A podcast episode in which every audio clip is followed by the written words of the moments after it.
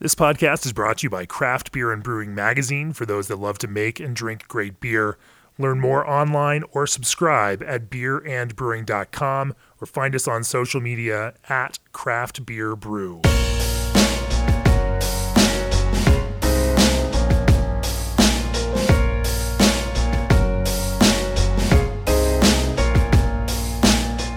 Welcome to the Craft Beer and Brewing Podcast. I'm your host, co founder, and editorial director of Craft Beer and Brewing Magazine, Jamie Bogner.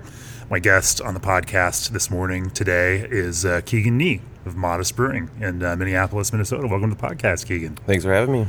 Uh, we were uh, up in your spot last night, uh, enjoying some beers here for your fourth anniversary, and uh, you know I think I had one of the best hazy pale ales that uh, that I've had uh, at least this year, and maybe in the last couple years. And so, thanks for agreeing to talk to me this morning, waking up bright and early on a Saturday morning to talk about brewing in a in a dark but not too cold brew house here in, in Minnesota. Yeah, no, no problem. My pleasure. Let's uh, let's let's uh, talk about your unique ways of brewing here. Uh, but first, as the brewing industry's premier choice for glycol chilling, G&D Chillers has set the standard on quality, service, reliability, and dedication to their customers' craft. For 25 years, G&D has led the way on innovative solutions that match their brewing customers' immediate and future needs. G&D backs every project they touch and provides service second to none. Contact G&D Chillers today for your chiller sizing needs at 1-800-555 0973 or reach out online at gdchillers.com.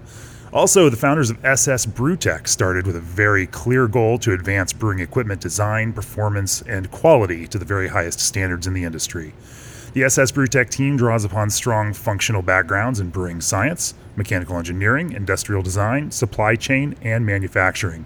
SS Brewtech has the people and skill sets you want and expect from your supplier of pro brewing equipment Head over to ssbrewtech.com for more information on their brew houses and brewing gear. All right, Keegan, let's talk about brewing. Uh, you've got a, a, a, an incredibly interesting approach, um, you know, and, and one that uh, you know because you've built this entire brew house around a mash filter.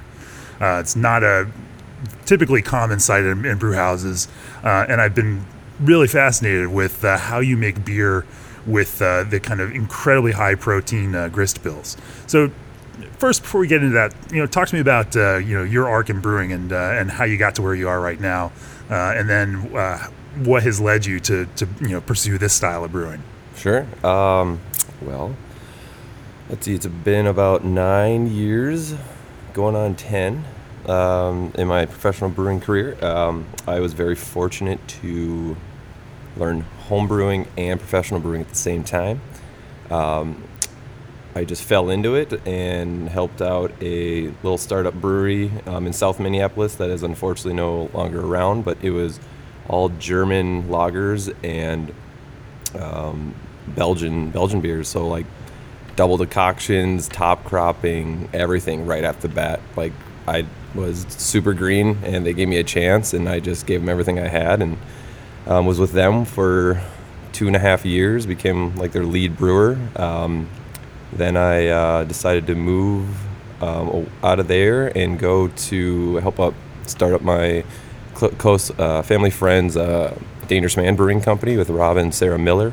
Um, they uh, I was their head brewer for two and a half or sorry three and a half years.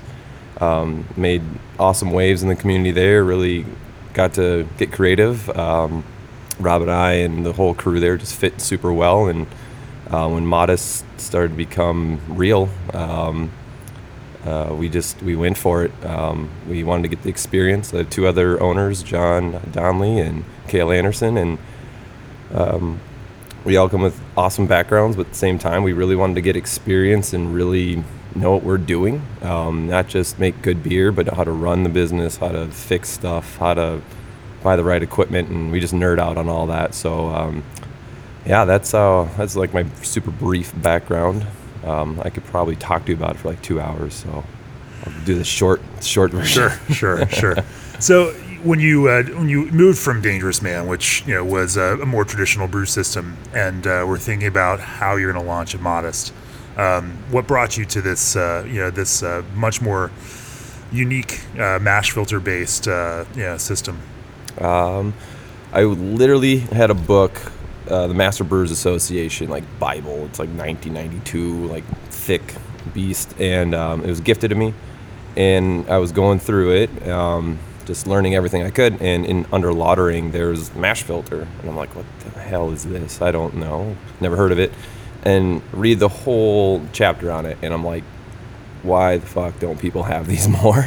This sounds amazing. For sure. And so, And uh, super common in like large scale, massive, macro commercial Yeah. kind of brewing, right? yeah, the more I looked into it, it's Meura. Meura has been making them for over 125 years, Yeah. and um, they they they're all this little, you know, not little, but you know, come from Belgium, and they're just all about efficiency and high quality and uh, just innovation. Innovation. Um, over 25% of the world's beer, when I was learned this, uh, was made on a Meura mash filter. So it's, they're very common, but yes, Right. like I said, very large scale. Um, so after more digging, they didn't make anything small enough for the craft market. So it just kind of sat in the back of my head for years and years and years.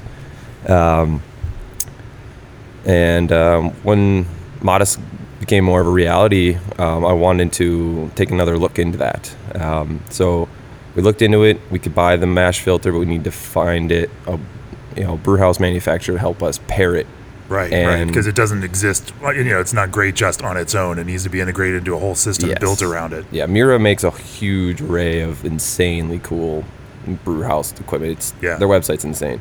But um, but we stumbled upon Ager. Um, they are they they're a brewer house manufacturer. They're in Wisconsin, small, but they're awesome. Um, they worked with us to basically make a really high efficient, very flexible on the creative end brew house, and uh, it worked out. And um, a little more, you know, cash up front, but it's it's so worth the the efficiency and the creativity. And we learned all about the the bonuses. You know, we think of it that way as the efficiency and um, being really conscious with our ingredients and our utilities.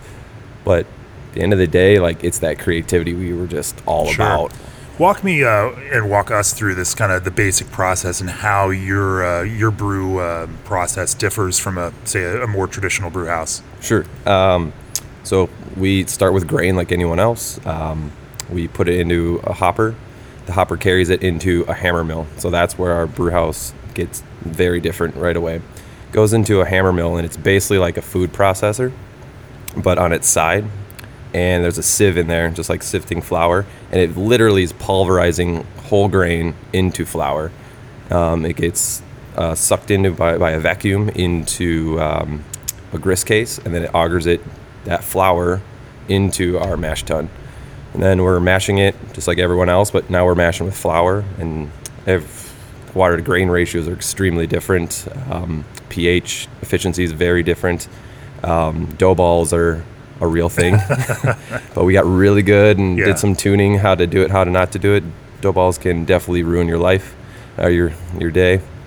Um, then after that, we're mashing like anyone else. Um, step infusion mashing. We can do decoction mashing if we want. Um, then we're all after it's everything's converted, we mash out, um, and push over the mash filter. Now this gets a little complex. Do my best, but um, basically the mash filter compared to a lauter ton is like comparing a drip coffee filter to a French press. So a lauter ton would be a drip coffee filter, mash filter, French press. So basically, we're pushing in all of our mash, our flour mash, into the mash filter, and there's 47, 45 plates um, vertically in this thing, and the mash is getting filled. Every plate holds 11 kilograms of, of mash, and they're all being filled at the same time and they're all kind of like an individual lauter ton, like an individual false bottom. This is all happening vertically, so it's really weird to like wrap your head around it at first. Um, so it's filling, it's catching all that flour, and then all the wort is passing through the very top of it and going into our kettle. We judge everything off flow rate and pump speed, but you're pumping it all through, and it's just catching all that flour. That'll become our spent grain. After all the grain is all your mash is in then we start we actually compress it so these little bi- every plate has their own diaphragm and they inflate with air and they gently push out the remaining wort out of the grain then after that the the diaphragms release the air comes out and now the sparge water comes in the same pathway all the mash did, and then it pushes the air out of the diaphragms, making a cavity so that the sparge water can rinse through the grain, and then we're wa- just watching runoff just like any other brewer. And then once all our runoffs down, we get down to like two Plato. We cut it, we press it again, press out every drop of, uh, of wort we can, and uh, we cut it. And we're all we're all in the kettle. We're mostly diluted at that point. Um, and then um, we do a little drain, and then we put grain bins underneath it, spread apart the, the mash filter um, plates, and they just drop down like the size of like stop signs and like two inches thick of grain, and you can like pick it up and break it. It's really dry. Yeah. It's really cool, easy to handle. Doesn't like I don't know. It's, it's really less mess. Um, um, but then that, you know we're at kettle fill, and you're like basically the whole process. You're basically getting all your first wort, like everything, right away. Like we'll get 300 plus gallons of first wort, just like super strong sugar, which is really cool. It's really uh, really nice to do like high gravity beers. If we want to just like keep stacking on Yeah. first worts and boil them down and make huge stouts or barley wines or whatever, it's really awesome. Um, from that process, it's pretty much the same. Uh, we're boiling, we're um, we're pushing over to the whirlpool, oxygenating, knocking out. Um, but yeah, the, the not only with this system, not only is the mash filter extremely efficient um, with its all surface area, um, it, uh, it's also all the utilities and how we boil and how everything's insulated and re like there's so many efficiencies I could talk for days about in this system. It's literally like the biggest like high tech efficiency brew house smashed into a tiny craft Yeah, size yeah. and it's it's awesome. And there's a there are a small number of brewers, craft brewers in America that are using these systems now. And I know we've written about Brewery West; it has a similar system. But uh, you know, you're, you're talking about dozens, maybe at this point. Uh, you know, not not a large number. Um, what are what are the drawbacks? And then uh, from there, let's talk about what a system like this allows you to do. Sure. Um, I think we were number six or number seven in the Yeah. U.S. Um, with a mash filter of this size. So, like Alaskan Brewing Company has a mash filter. It's giant. It's really big. It's like three times size of ours, Mm-hmm. Yeah. but they're a much bigger brewery. Um, Efficiency really matters when you're up there in Alaska and have to barge in all of your uh, ingredients. yeah, barging them in, but then also shipping them out. there's Right. only so many farms up there or Yeah, cattle. yeah. So, um, but yeah, we're uh, we're like number six or seven, and which is great. But we're taking a risk on a a newer chunk of equipment um, that a lot of people don't know how to use Sure. in the craft in- industry. Um, but those few people we've been talking to, Brewery West guys, um, Tennessee Brew Works, they had the first Yeah. um, we you know just reach out to them and ask questions and we help you know R and D stuff for each other and worked out really well. Um, but uh, but as for what we like, like what we want to do and what we have done so far with like different grains, Yeah, I'm I'm blown away because I'm you know I mean we're I'm drinking a beer right now that's a hazy uh, uh, pale ale, and there's I mean you're brewing hazy beers with no barley in them, yeah, with all high protein malts, which is kind of nuts. I mean that's just something that other the brewers can't really do because systems would just you know not support that kind of thing. Exactly. It's um, yeah, it's it's really it's really fun. Um, uh, we brew with a lot of wheat here. Yeah. A lot of oats, um, rye, um, spelt, you name it. We like and everything works. Um, some grains are still a pain in the ass. Uh, rye is still a pain in the ass, uh, even on a mash filter. Yeah. We can use a lot more. We've gone to 65% rye. Um, we do an imperial stout. Um, that's uh, imperial rye stout. That's like 65, 63 or 65% rye. Um, it's just so viscous. It's not even Yeah. like the beta glucans. It's not even like the protein as much. It's just the sugar is so thick. Mm. It's crazy. It comes out like maple syrup. like, it's crazy. So how do how do you then start to like you know conceive of, of beers using a uh, say seventy percent wheat, thirty percent oats uh, grist bill? I don't know. Um, we kind of just like f- fell into it. We wanted to um, really explore the New England style IPA. Um, when we start catching wind of it, and we wanted to do it our own way, and we're like, well, fuck it, let's do 100% wheat. And so we loaded up with 100% wheat. and it worked really well. And we're like, this is awesome. Like this is a true wheat beer, like full out. And um, then we found out that um, you know Dan Carey was right. The more uh, the more wheat protein you have in suspension, it'll eventually flock out.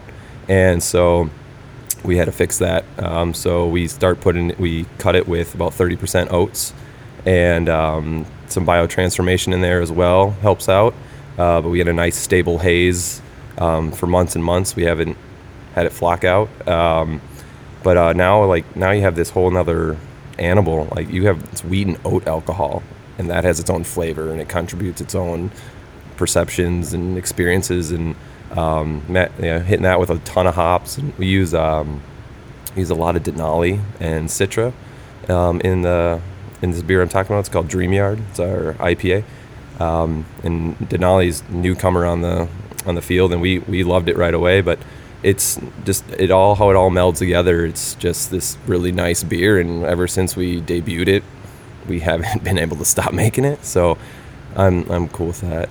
that's that's uh, that's fun. Uh, let's uh, let's talk about uh, ingredients a little bit more in a, in a sec. But uh, uh, on that note, Great beers are made from select ingredients. With BSG, you'll bring the world to your brew house with an unparalleled and diverse selection of ingredients from across the globe to just down the road. Their dedicated customer service team and industry experience provides you with the assistance you need every step of the way. Let BSG be your supplier of choice for products essential to making great artisanal beverages so that you can stay focused on your craft. For more information, visit them at bsgcraftbrewing.com or call 1 800 374 2739. Also, this episode is brought to you by craftbeer.com, whose mission is to tell the stories behind America's small and independent breweries and the cities and businesses that support them. So, you started talking about ingredients. Let's talk about that a little bit more. Sure. Um, another thing, uh, uh, as we were talking last night, uh, that you grew incredibly passionate about, which I've, I haven't heard brewers as excited about, was your malt you know, everyone talks about uh, you know hops being this kind of driver, you know, in the uh, uh, in the beer process, and especially in the hoppy beer process. Um, you know, but for you, uh, you uh, seem very fixated on malt quality and malt origin uh, as you're designing your even your hoppy beers, and you know, and tracing some of the impacts of those those different types of malts on those. Talk to me a little bit about about your perspective on that. Sure. Um, since we see such high efficiency all the time with the mash filter. Um, and that comes from not only the maltster, but also how um, how we add it into the process. Um, and just working with it and getting to know these malts where you you you come to rely on that efficiency and that that speed of the brew house that you can swap out a oat malt or a, a, a wheat malt and be like noticeably different. Like, wow, this took a half hour longer and I got 15% less extract. Hmm. Like, it's not all about like the gains or, you know, efficiency, but right. it's flavor first uh, as far as I'm concerned. But that, that just sucks. Um, so if we can find a better malt, uh, higher quality, or just even they're the quality's all the same. It's just how their individual malting process, which I don't know, you know. Right. But I'd like to learn more and talk to talk to these maltsters more. But you can just tell that they do more uh, modification to their malts, longer beta glucan rests, longer protein rests, whatever have you. And it shows up. And those are the malts we keep going back to because their flavor's intense and their efficiency is great. Um, um, but yeah, it's uh, there's a lot of different. Uh, what are those malts for you? Oh, um, we use a lot of BSG white wheat malt. Okay. A lot. Um, the malted white wheat. Um, we've tried the flaked. We've done the flaked. It's great. Yeah. you can't beat a malted. I mean, for efficiency and speed, Yeah. you can't beat a malted. Um, as far in our experience, at least with a mash filter, um, we use a lot of raw white wheat um, right here in Shakopee, Minnesota. What's up? Um, we use a lot of Thomas Fawcett oats. Um, um, we use a lot of Chilean barley um, in, in in the beers we do mix barley in. Uh, we really like using this Chilean extra pale ale um, barley we get from BSG as well. Um, we use it What in that, it? that Yeah, pale what ale. is it about the uh, about that Chilean malt that you love so much? Well, I mean, for how like fancy it sounds, Yeah. it's like a cent or two more a pound, which is nice. Yeah. But uh, it's so pale. It's ridiculously called the SRM Lovibond on. It's really low, light, Yeah. and that's what we wanted for the pale ale. We wanted to be very distinctive in color to our IPA. Our IPA is more orange. We wanted so color, but then also it just has this really nice, smooth flavor, um, and it's really efficient. Uh, I think um, the maltsters at Patagonia they really care what, what they're doing. Yeah. Um, and that kind of led to the whole thing. Um, I, I got in as much as like like a pallet in, and then like I needed to get more and more. So the you know the fine folks Sherry at BSG um, hooked it up, and uh, we have a constant supply of it now. Um, used to be harder to get, but um, more and more local brewers are Yeah. discovering it. I've been chatting about it. proselytizing, yeah. Yeah, I'm just I'm just hustling it. It's it's good stuff. Uh, but then you find out like they're I start playing with the roasted malts, and I don't know what it is they're doing over there, but their roasted malts are fantastic. You can use so much of them in a Mm. Yeah. beer, and you get you don't get any like that weird soy saucy flavor Yeah. big uh, imperial stouts, and it's just so smooth. Um, I don't know what their secrets are, but I'm a big fan. Um, it's really fun to play with new malts constantly because now that we, since we're our mindsets in the mash filter, like we can make any grist combination we want. What is all out there? So we're always playing with the new malts um, all the time, um, and just just playing around. We we've set ourselves up um, tank space wise and equipment wise, and just business model wise. We we do our three flagships. Um, they go out in cans and to draft accounts, but everything else we do is one-offs or old favorites and just constant experimentation, whether it's with malt or hops or just anything. Um, so that wide creativity, we, we, we want all the different malts we can possibly get. Um, it's really fun. We've been, um, what's the new one we're stoked about? Uh, we brewed it twice now. It's um, Weyermann makes it, uh, Eraclea. It's the n- that newer Italian grown pilsner Yeah. malt. Um, it's awesome. We've been doing um, uh, uh, foeder pilsners in. We have two um, uh, oak foeders, um, and uh, we like doing slow loggers in them. So we, you know, we've been taking that um, Eraclea malt and make it in that Peroni kind of pivo pills area Right, right. style and fermented on oak the whole time with our house yeast strain, our house lager strain, and then um, just hang out. We ferment it really cold, and just a nice slow fermentation. Um, takes about five to six weeks of primary, and then we lager it, transfer it off wood, spun it, carb it. We're gonna do a light dry hop on this one, and they're awesome. And the locals have been appreciating.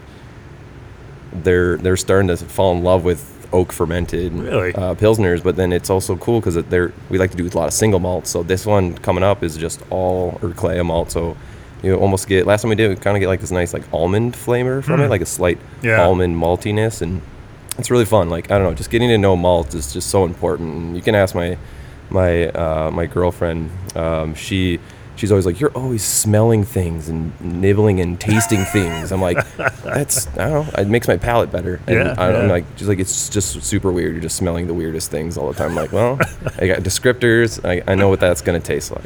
No, I hear you, and I find myself doing that same kind of thing. Like I'm, I'm out of, you know, outside, and a, a- a certain scent comes through the air, and like I gotta file that one away because I, I'm familiar with that same exact scent in beer, um, and I, you know, you look for the surroundings and figure out what you'd articulate as causing that, and how you might describe that later on. You know, it's it's you're building that library that uh, you come back to, you know, to dig into.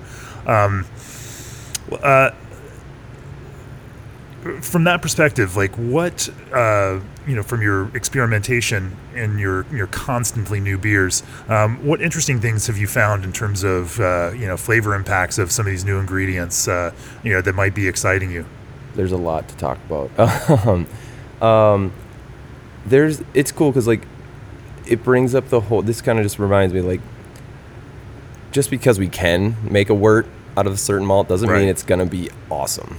Um, but at the same time, or it will be awesome, but when it's fermented, it's different. Um, but uh, there's so many different crazy fla- like how like how much um, like how much wheat malt we've we've used, um, and then just switching between white wheat and red wheat, and it's pretty cool because like wheat white wheat is made usually for like cakes and Right. pastries and stuff. red wheat's more like pretzels and crackers, and so there's a slight there's a slight difference in in um, color, but the flavor is just bolder, and just be able to like really dial that in and really like take note of that. It's it's pretty cool to um, to to use that in a recipe. Um, but I don't know. I, I get to just trust. Um, I get to trust um, what the maltsters are going for. Yeah. Um, and then kind of you know just see see if that's true. Um, you know, like, oh, try this. It's got this nice almond flavor and um, toast and blah blah blah. And it's like, cool. I'm gonna I'm gonna let's see if we can do that. And majority of the time, it comes out. Um, but I don't know. It's it's hard to explain. There's so many different different combinations. But we found with like oats, like we've played with so many different types of oats, and um, that the pale ale you're drinking, uh, the fall, our false pa- pattern pale ale, it's our oat pale ale, and it's great. But there's some oat malts we wouldn't use because they're just like they're not a they're not efficient, but b um, they're just they get like this funk to them. Okay. And it's it's good, but the higher amounts of oats we've found is like it's great, but if you don't if you put in a lighter beer, it starts getting like this rustic funk and it's like it's great, but not what I want in a New England style IPA. yeah. And so or maybe not something at that lower ABV where it has to balance at a more Yeah. delicate kind of level. Exactly. Um, like if like the richer the beer is, like we put in a triple IPA, maybe it tastes Right. different. But I think that flavor, just knowing that malt and what it can do in that percentage, awesome for like a saison or like a Belgian farmhouse or something like that, where you can just really play off those flavors. Okay. Let's talk a little bit about hops. I know it's not your favorite subject, but it's certainly like one there. I mean, I like a lot of. I just wish malt. you make a was lot of hoppy beers. make a lot of hoppy beers. I'm just I'm trying to make malt cool again. Yeah. Um, and it's cool, and we're, we're you know people are nerding out about it, but um, hops are reign supreme, and it's gonna be like that for sure. quite a while. Um, but yeah, hops. Uh, we, we like here at Modest, we really take huge pride in our ingredients, but also um, our um, you know our just our morals with we only use real ingredients. We're not gonna Right. fake it. I'm not gonna use artificial flavorings or you know natural flavorings or whatever. Right. If I you know you want to put chocolate in that beer, put a bunch of fucking chocolate in it. You know, put a bunch of cocoa nibs and Right, cocoa right. powder. You know, um, um, that's how you're gonna get the best tastes, uh, best flavors. Um, but uh, when it comes to hops, like we were serious about it, and we got we were fortunate enough to be able to go out to um, Yakima last year for the first time yeah. um, and go to hop selection. And um, I'm a big fan of investing in innovation and seeing what we can do with it. And if it's a new ingredient or even a new process of ingredient, there's it just like snowballs into so many different options. Talk to me a little bit. Uh, you know, you, you talk about innovation right there, and I, you know, we're probably going to end up in that conversation about cryo hops. Uh, I noticed yeah. in your hop bills that uh, you are building layers and layers of hops, sometimes using both, you know, T90 pellets and cryo hops of the same hop variety in the same beer in order to do different things at different points. Um, talk to me about how you, uh, you know, visualize and structure some of those and what you get out of some of these mixes and some of these various ratios of these uh, combinations. Definitely, we do a lot since we do a lot of one-off beers, a lot of different hoppy beers. Um, the the combinations and process are endless, and um, I like to get the most. Maybe we narrow that down into Okay, a couple yeah. of things that you Yeah. may have learned more specifically. Sure. Uh, um, I really like using cryo. We've been doing it lately where you play around with it on the hot side okay.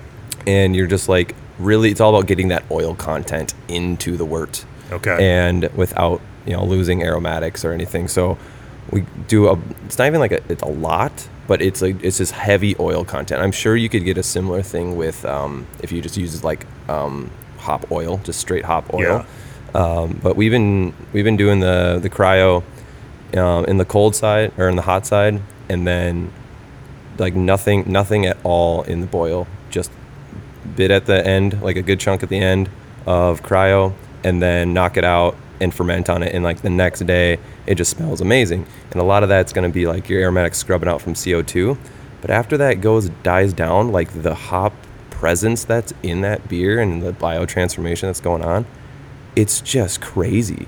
Um, we've had we just did one with dangerous man and it was it tasted like guava and peach juice, and I'm like not like oh it it reminds me of it, it like tasted like I put fucking juice in there, and Yeah. and it was it was nuts, and I was like this is this is crazy, like this is really cool, but like doing that instead of like oh putting in a bunch of hops right away like in day two you know fermentation i don't know there's something it's just a different i don't know it's it's crazy we're still discovering it we're still playing around you, with it uh, you know, how do you kind of balance the the hops between the whirlpool and the and the dry hop, you know, ratio wise? Um, we're pro- we're doing probably a pound to two pounds per barrel, playing with that um, with cryo and T90 in the whirlpool. Yeah. Um, and then we're hitting it in, in the dry hop. Um, we'll hit it like another time with cryo, um, and then let it hang out. And then towards the end, a couple of Plato away from um, uh, final gravity, we'll hit it with the, the rest of the dry hop load, and then that'll be more of the T90s Okay. and whatever's left over of the cryo. So we basically take our whole dry hop bill and put them in at s- certain um, degrees Plato during the the fermentation, Okay. and then also the whirlpool, just to maximize that oil content. You want to get the flavor from the oil, but then you want to hit it at the very end to get to bring back that aroma because you're going to get some scrubbing. Right. But another thing like we do is we dry hop under pressure with a, a hop, um, uh, one of the um, I call it the hop nick, but it's like a dry hop cart. Yeah. Uh, it grinds it up, puts it in. So keep our DO extremely low.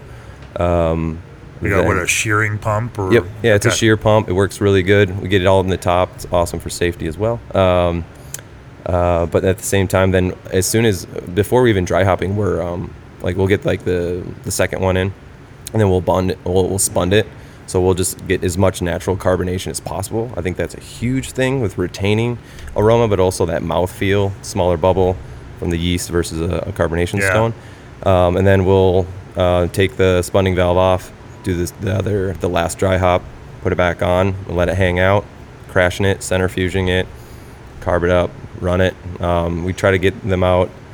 Not like we're not rushing the beers by any means, but when they're ready and they they pass all the VDK tests, diacetyl tests, all that, um, they're good to go. Um, we want them fresh, fresh, fresh. The aroma is the first thing that's going to leave that beer. So we're doing a lot of different ratios. Um, we like to, we've played around like 100% cryo. I've done that before. Not a huge fan of that. It's Really? like one note, like a single note of like Citra, and it's just kind of watery, which is weird because there's Hmm. Okay. so much oil in these hops. Um, something to do with the, the vegetal matter. Uh, you need it. So right now we're doing about 50 50 and, and playing around there. We're really happy with that because Okay. when they tell you about cryo hops, it's like, oh, they're 50% potent. You know, they're, they're 50, they're, you know, twice as potent, right? right. And I think that's on a sliding scale for sure, probably anywhere from 35 to maybe 50, maybe even 55. Um, but you never know unless whatever, it's just going to be experience. So Sure. we've been playing with that and major differences. Um, Yeah. You'd like to use 100% cryo for efficiency and yield, but Sure. it's not going to taste the best. Okay. Are there uh, you know cryo differences depending on the hop variety that you're using? Um, yeah. You think um, the effects of cryo may be more uh, pronounced in certain uh, varieties uh, uh, more than others? Yeah, definitely. Um, yeah, we found uh, Citra is just a heavy hitter all the time. Yeah. Um, Mosaic is great, but it's way better with blending in Okay. our experience, and it's we find I like using it on the hot in the whirlpool Okay. more than dry hopping. Um, you those those big deep fruit flavors come out way more, and some we we've like with all of my experience, different hops like to get those oils out and what you want of those oils. It's not just like oh throw it in the dry hop. Like yeah, Yeah. that works to a certain extent, but um, we were doing with Huell Melon um, that that uh, Steiner hop, and it's like big honeydew. If you put it, we were like dry hopping a beer with it. We're like, oh, that's great. But we found like just putting in the hot side with half half the poundage, it got way way more aromatic and even survived through the whole fermentation of even like the scrubbing of the. CO two. And we don't even dry we didn't even dry hop that beer anymore. So it's like you got to learn the hop, you know, Sure, just like people sure. talk about like Galaxy, like it can get really intense and then it's it's not pleasant and you got to like let it chill out for Right. a while. It's every hop is different, but definitely um, the different cryos. Um, they're doing all new types of things now. Like it, it's it's a lot. Um, just between the hot side, cold side.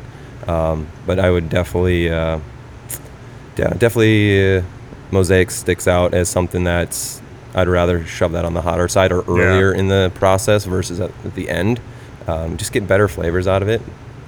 Makes sense. Um, how do you uh, do you experience any uh, you know, like post dry hop re-fermentation, hop creep, or uh, does that uh, how does that impact what you guys do?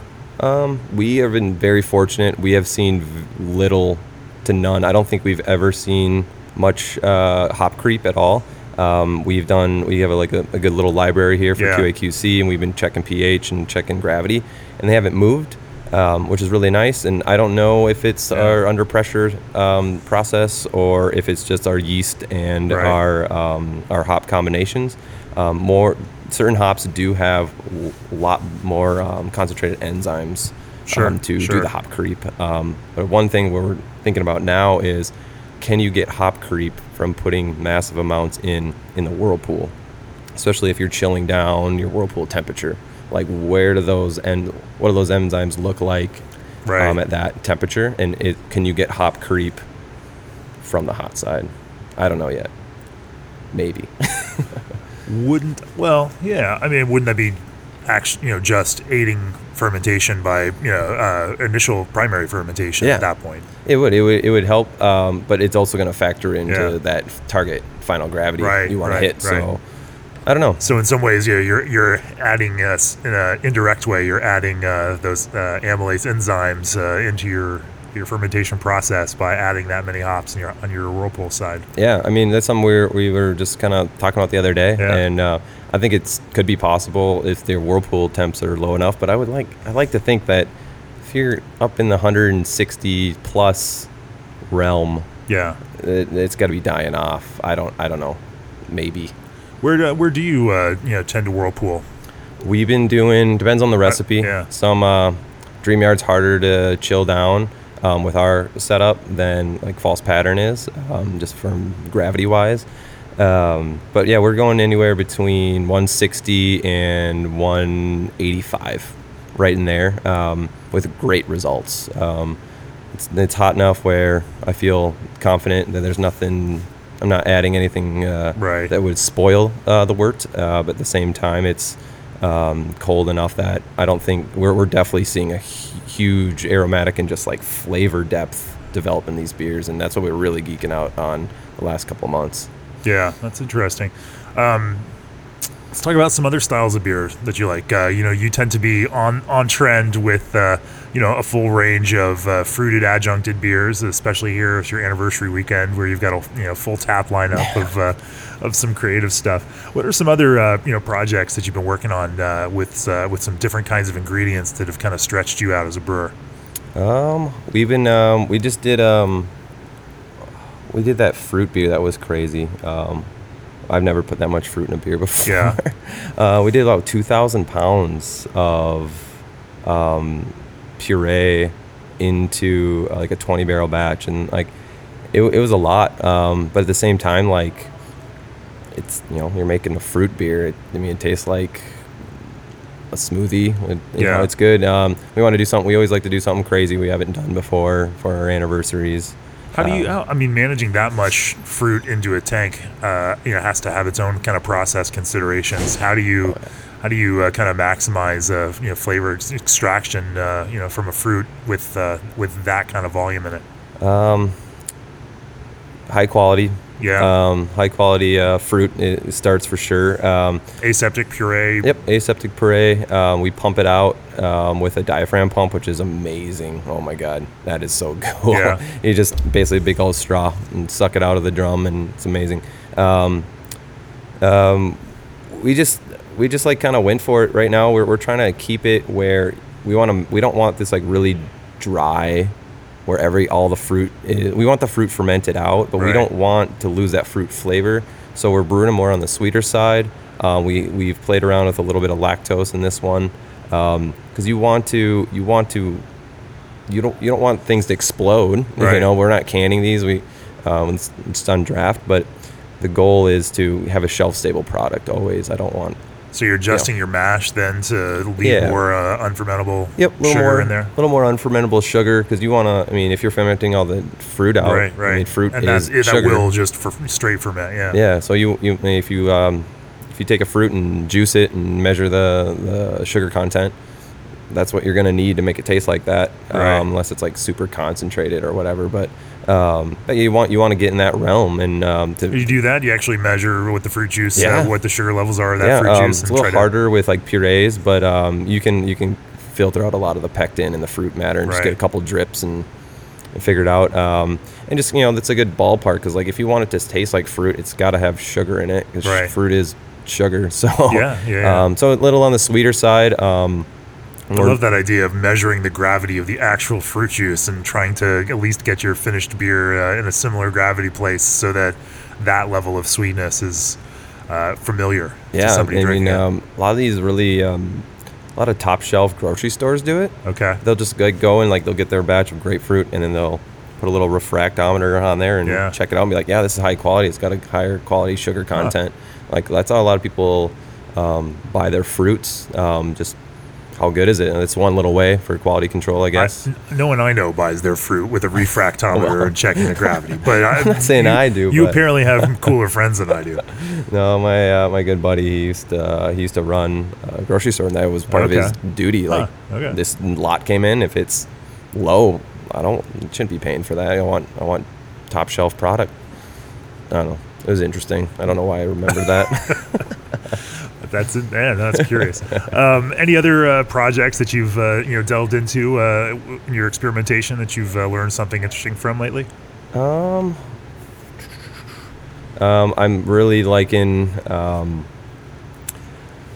I'm really liking. Uh, we're playing more and more with the pastry stouts, the dessert stout realm, um, but we're always doing our own thing on it. Yeah. Um, ours are like wheated.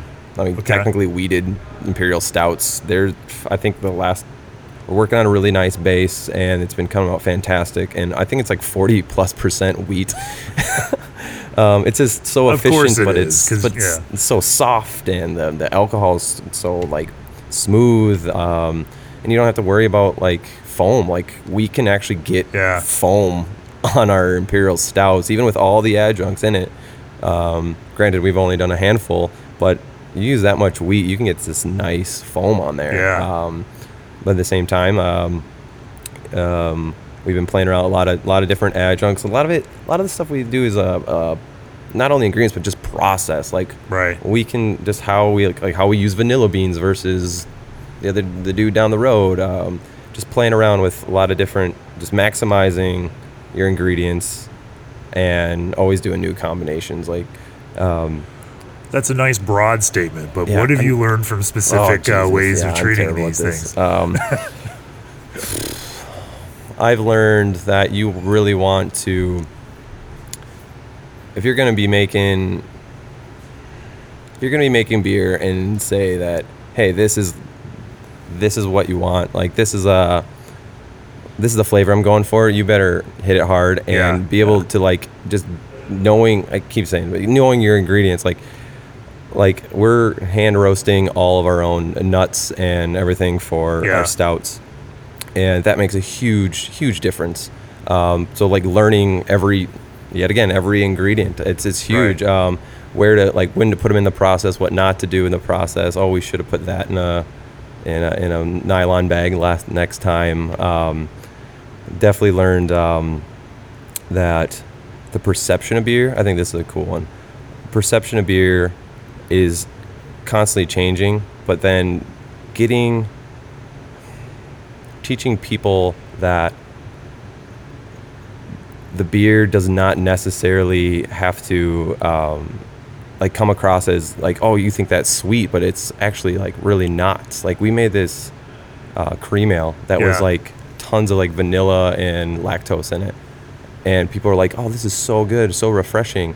And but but it's so sweet then you measure it and it's like dry as hell like Yeah. and uh, like i don't know just real i just really get stuck like hung up on like tons of different like process and ingredient things and like Well, I mean, that makes sense that the, the psychology of, of taste uh, Mm-hmm. doesn't necessarily, you know, ride one to one with, uh, you know, what you can measure out of it. That, uh, You know, especially when you're talking about you know, all the ingredients that we taste um, have their own memories for us. And so, you know, if you taste something like vanilla, you're almost always tasting it with sweetness attached to it, and your brain can fill in the difference there. You know, it, it assumes things are going to be a little sweeter than they are just because it has that association with it. And so, you know, how does that kind of that psychology impact the way that you then design some of these beers in order, you know, you don't have to make it as sweet because it'll just be perceived that sweet. Yeah, um, that we, it's, it's knowing that ingredient. Like if you chew on a vanilla bean, it's bitter, Yeah. but you perceive it's perceived sweet. So like we Right. just loaded it with a ton of vanilla beans and a little bit of milk sugar, and milk sugar's not even that sweet. It's more of a texture thing. Like eat a spoonful of it, it's terrible. I mean, it it doesn't taste like much, Right, right. and I've done it. Um, Gross. yeah, it's, uh, um, but yeah, it, it, like that is huge. Like Yeah. just getting those flavors of the crop and messing with people's minds of what beer can be. Um, and that is just like a little example of how we've done it. Um, but you know, it's also are people open to it? Yeah. You know, On the complete opposite side of that, uh, you mentioned earlier that you love uh, you've loved this delving into foeder based uh, lagers. Um, tell me a little bit about uh, you know your initial forays into that and what you've uh, learned through the process of pulling foeders up and getting them uh, you know to a process where they're ready for lagers and then making good lagers. Um, a lot of it's um, keeping it clean, Yeah. big time, um, and just trust, just trusting the the vessel. Like big time is like lear- learning it. Um, Yeah. We we like washed them out first. It's just like a nice warm water, and then tasting the water that came out of it, and it's Oh. extremely woody. Okay. But it was crazy that because they're fresh, they're not, they weren't used before, and they're not charred on the inside. They're just toasted or um, kilned Yeah. um, and pulling the water out, it was so like woody, like you would expect, but it was nuts how much the wood character that oak gives to spirits. Yeah. I was like, this, you could tell me like this was like there was whiskey in this glass. Ah. Like it was so crazy. Um, but learning that and like how Just from water, and it just Yeah. it tasted like the wood itself made it taste like yeah. it was like holy shit like this is like Huh. 50% of what whiskey tastes Right, like right. right. and it, it was really cool um, so like learning that getting um, getting those prepped because they were so woody when they were fresh and you don't want to overdo it and i don't want Right. to sit here uh, I, I didn't want at the time didn't want to sit there and just like blend it with a bunch of beers to make Right. it calm it down so we like washed them out hung out um, put storage solution in them a little bit um, we mixed that up so that there's no microbial growth Yeah. um, then we drain that out when they're ready, and we're gonna fill it. Um, we just use um, this product by Birko, and um, it's this awesome wood cleaner, huh. and it creates um, it's like hy- powdered hydrogen peroxide, and I forget the other one. It's like potassium something, but basically when they combine, it makes this food safe cleaner, foamy cleaner, and oxygen bleach. So it's kind of like OxiClean, but doesn't have all those surfactants and different, um, um, different like uh, silicates in it, so that it doesn't get stuck in your wood. Right. Um, cleans it extremely well, um, and and sanitizing at the same time. Um, we do that, do another little hot water rinse, and then purge it out with CO2, and then we're knocking beer right into it and pitching like normal. Um, but we like to with the with the pills we like to do like a slow pilsner. So we're actually fermenting the the yeast the lager yeast a lot colder than Huh. it recommends. Really? like uh, 44 degrees 46 degrees right in there. And it's scary at first because we're like it's not gonna it's not gonna take off. Oh Yeah. shit. Um, but that beer was called just you wait. And um, it was just bloop bloop bloop for six weeks. And it came out super clean super crisp. We had purge off the yeast every other week just like get any Yeah. we didn't that we didn't no want yeah. keeping it really clean and then um, our foeders actually have uh, glycol um, plates in them Right. so chill them down um, got we just do a nice slow lager like drop five degrees fahrenheit like every week until you get down to like uh, 40 and then after 40 it's not going to lager too much the yeast is going to be really Right. cold at that point. Um, but we can bring it down. We got it down to like 35, and then transfer it over um, into stainless um, to get it fully off the yeast, and then let it, any remaining yeast let that naturally floc out for another week. Carb it up, um, um, and then uh, package it, and they're just just badass. Um, and that wood character is so nice. We the recipe design we actually lay off the hops a little bit because Yeah. you get a good dryness and tannic, like a nice pleasant tannic on the very end of the beer, and so we don't need to use as many hops. Um, and uh, that it, it's just all that balance of um, it's really cool. It's like it's like boom pilsner lager in your face on your palate, and then it just dries out like this nice finish, this nice little woody character, and then you get your like hops in there as well, um, and just makes you want to keep drinking it. But it's not like ridiculously dry. It's that perception of being dry Right. again. It's I don't know. It's really fun. I don't know. We really like to um, blend old school tradition with modern crazy innovation. Sure. Um, and this is one of the ones we did it. Like I just was like, let's buy foeders. They're they're sexy and um, I don't think I can. They're cheaper than stainless. They're a little bit cheaper, yeah, uh, and um, yeah, it's fun. I don't know, and the same Yeah. reason why we do cask beers, um, Right. and it's just it, it's just fun to to marry old school tradition and innovation. I just love it. Yeah, no, makes sense. Makes sense. So, uh, what's on the what's on the horizon? What's next for Modest? Uh, what's getting you excited, and uh, what are you uh, enthusiastic about pursuing right now? Um, I'm excited for this crazy two weeks of getting ready for our anniversary to be over. um, we, we've all been um, getting our ass kicked, but it, it's all good. Yeah. Um, um, nothing but good stuff. Um, really excited to have more time. Um, and because I have enough um, staff and just resources now to start doing more collabs, start getting our name out there more, and start sharing all this knowledge and with uh, like-minded brewers. Um, just keep going on um, more of the on-trend beers. Just just fun. The like yeah, they're they're fun and great at the end of the day, but Right. the techniques and process is where it gets me. It's like it's so interesting. It's totally different Yeah. how I learned um, making beer, um, but then also um, starting up our um, our mixed culture uh, program. Uh, we've got we recently got um, a good chunk of wine barrels, so we're Okay. gonna ferment in our foeders, um, and then rack uh, rack it off into our um, our uh, wine barrels, and then inoculate in there, re-ferment in there, and let them hang out, um, and just kind of go from there. Um, I'm really excited to play around with that. I know my other brewers are as well. Really excited to um, keep um, just just keep playing around with more wacky stuff. We have a lot of weird recipes of grain combinations that we really want to do. We've been really into honey lately, Yeah. and agave and rice, and start making sours out of crazy grain combinations, whether they be a mixed culture or a kettle sour. Um, I think it's really fun to do that. Um, and just hopefully uh, we'll run those to the tap room and hopefully people are brave enough to try something new and learn a little bit at the same time. Makes a lot of sense. Uh, we'll talk more in just one second, but uh, before we uh, we get out of here, I want to say big thanks to the sponsors that made this episode possible. G&D Chillers leads the way on custom innovative solutions. SS Brewtech is advancing brewing equipment design, performance, and quality. Let BSG supply you with an unparalleled and diverse selection of ingredients. And craftbeer.com's mission is to tell the stories behind America's small and independent breweries. Um, how if, people want to learn more about Modest, uh, where do they find you guys, Keegan? Uh, definitely hit us up on modestbrewing.com, um, uh, Modest Brewing on Instagram. Um, that's where all the cool kids are at, I guess. Um, come by the tap room. We're right down um, down uh, downtown Minneapolis, right by the Twins Stadium. Um, tap room's always flowing, man. Um, you see me in the back, you know, say hi.